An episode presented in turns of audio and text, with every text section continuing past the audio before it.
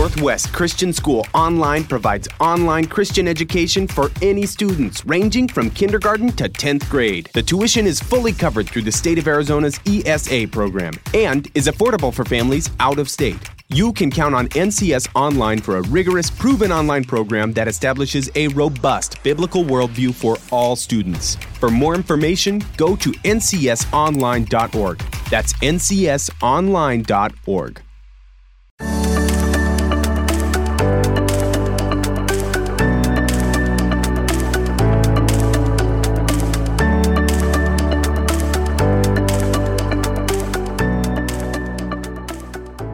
Hello, Northwest Christian family. It's good to see you. Um, looking forward to this summer with my friend Nicole uh, Hunter.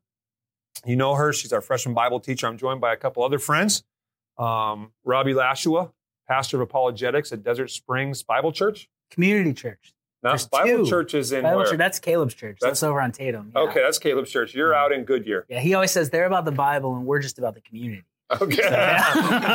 I love it. Yeah. Pastor of I love it. Apologetics, only Um, about community. And Robbie also has a podcast called Yeah. Christ. Christ Culture, Culture and Coffee. Coffee. Yep, it's an apologetics podcast. Okay. And just, I'm, I know for, I went to Bible college. Apologetics means Uh, defending the faith through, yeah. philosophy, science, theology, archaeology, all those things, interdisciplinary. Yeah. Just so know what we believe, right? Know what you believe and why you believe it. Yep. Absolutely. And my friend Devon Cunningham, um, youth pastor at Calvary Community Church. They're all about community, more people. We got Community. all kinds of Yeah. community people. Um, Devon, um, life changed a few months ago. Yeah, yeah. My daughter was born uh, in December. So, yeah, she's four months and a couple weeks, Yeah. changing every day. It's insane. Love it. Yeah. Love yeah, it. Yeah. And how's ministry right now um, in the in the, with COVID going on? It's interesting. Uh, it's, it's definitely a bit of a change, right? Because I think there's no substitution for community, right? Uh, being in person with someone. Yeah. Uh, but we're just trying to love the students from afar and, and really care about their spiritual health and, and, and through different mediums. So, yeah, social media is a big thing right now. for us. Absolutely. Yeah. Um, we're here. Our, our first thrust that we want to hit is the idea of Imago Dei, um, the image of God. And I know Nicole, you talked about it in our introduction, um, but that's not just for eternity. What, what what what do you think of when you hear Imago Dei? Um, I, I just think it's one of those things that we believe as Christians, and we maybe talk about it like image of God, we're image bearers, um, without pausing to see like the the deeply rooted impact this has on us and our identity. It has on how we treat one another, Mm. and even how we will respond to these issues that um, that we're going to be talking about. Um, and so it's so critical to our understanding this this reality that um, God made humanity um, to bear his image and his likeness. We reflect the character of God, who he is out into the world. And um, it, as individuals, but also corporately as the body of Christ.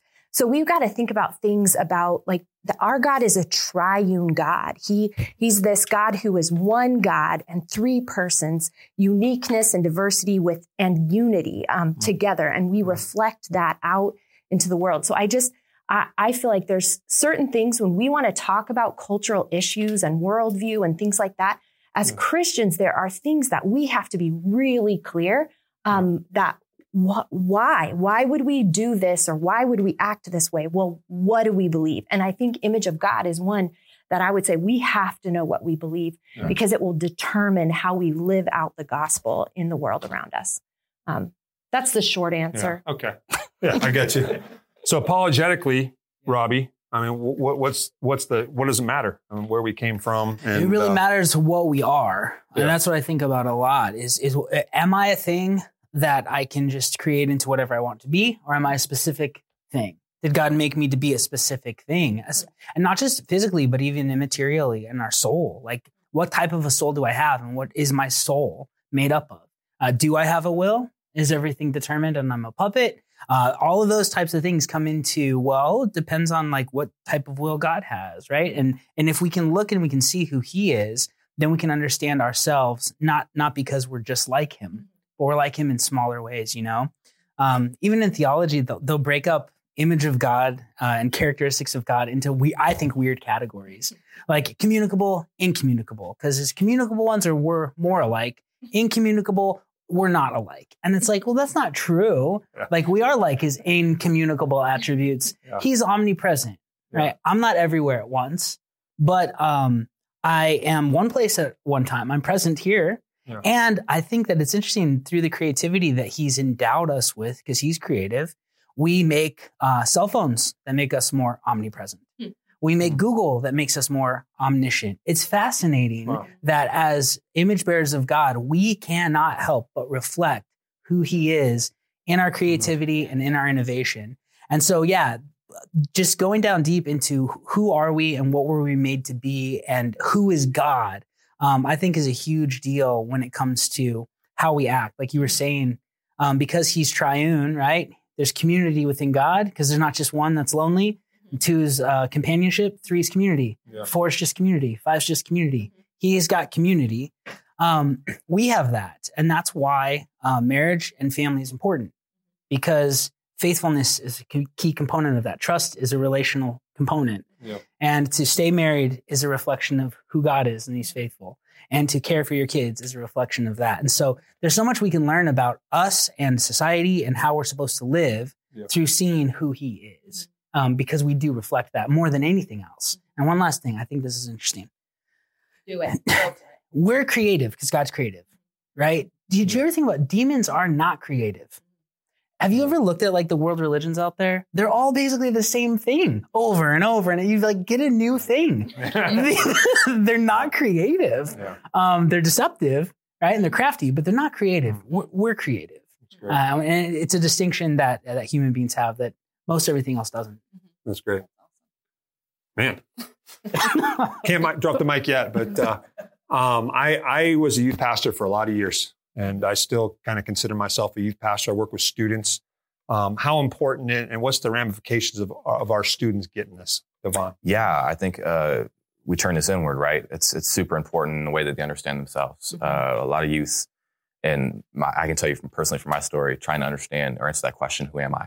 Um, Yep. It's so important, and um, a lot of times culture will tell us, or the world will tell us, we can answer that ourselves, and we can uh, we can declare who we are, you know, in our own identity. But the, the reality is, is that God uh, is the one who tells us who we are, and foundationally, uh, humanity has been endowed with this uniqueness uh, that we're all created uh, in the image of God. Like you said, we can reflect His nature in this world when in right relationship with God. Mhm. Um, and so um, this is super foundational when when aiming to understand ourselves. Mhm. And uh, I, I always say when a student gets it, when they know who they are in Christ, when they know who they are uh, declared by God, Mhm. uh, then life is so much easier. So the word identity comes Yeah. very much to the forefront, and uh, and students specifically, middle school, high school students are really wrestling with that identity. Who am I? Mhm. Yep. And, and on, a, on a micro level. Mhm. Um, and then how how have you seen that like hurt our kids when they don't know who they are? Well, they they try to answer that. I mean, everyone's on the search to answer that question. Mhm. Who am I? Yeah. Uh, reflected through the decisions they make, uh, how they interact with the people around them, um, and they try to answer it themselves. And it leads you down a lot of weird roads, making a lot of terrible decisions, uh, really wanting to understand who we are. Because I think uh, intrinsic to all of us too is that we want to have purpose. We want to know who we are. Um, that was that's part of my story. Is I really wanted to answer that question as a hurt kid, you know, and so um, uh, being able to to not have to bear the weight of that question because it's a mm. heavy question and allow God to answer it and give that to God mm-hmm. and then let Him tell me who I am. Man, I mean that, that mm. that's so freeing. And so it's detrimental in that um, when you try to answer it yourself, mm-hmm. Yeah. you, you can you can hurt your you, you can end up in a lot of bad places. So mm-hmm. yeah. Yeah. I know you know who Jerry West is.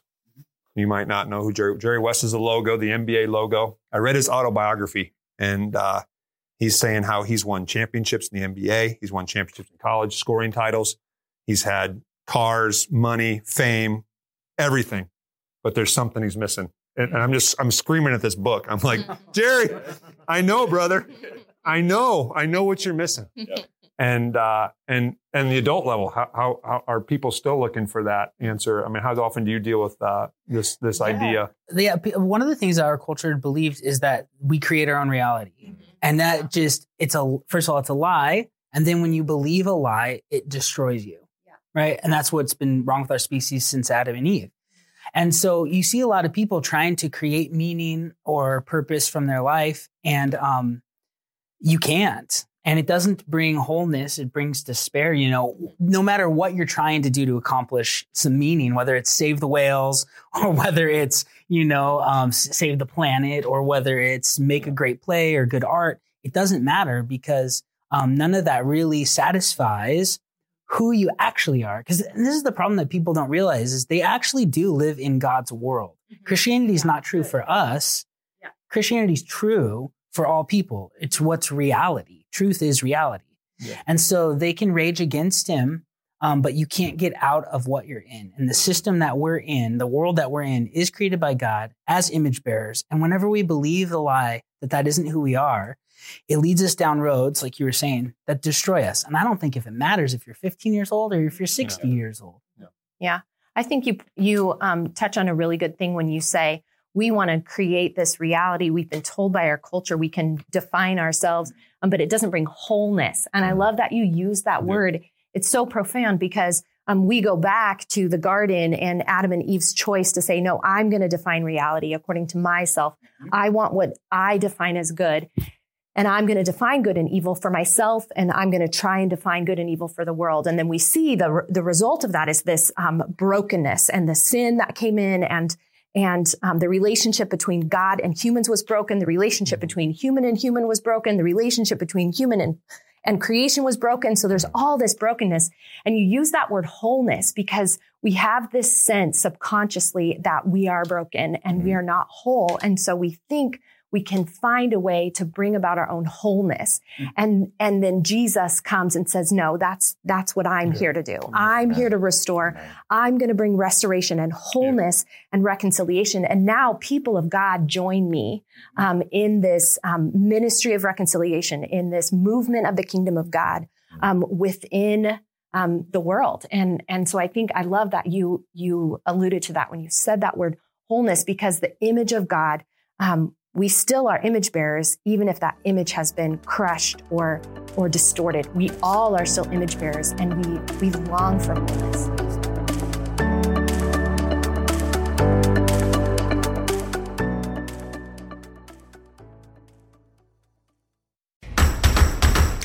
Northwest Christian School has made Biblical Worldview online courses available to all high school students for transcript credit, regardless of whether they attend public school, private school, charter school, or homeschool.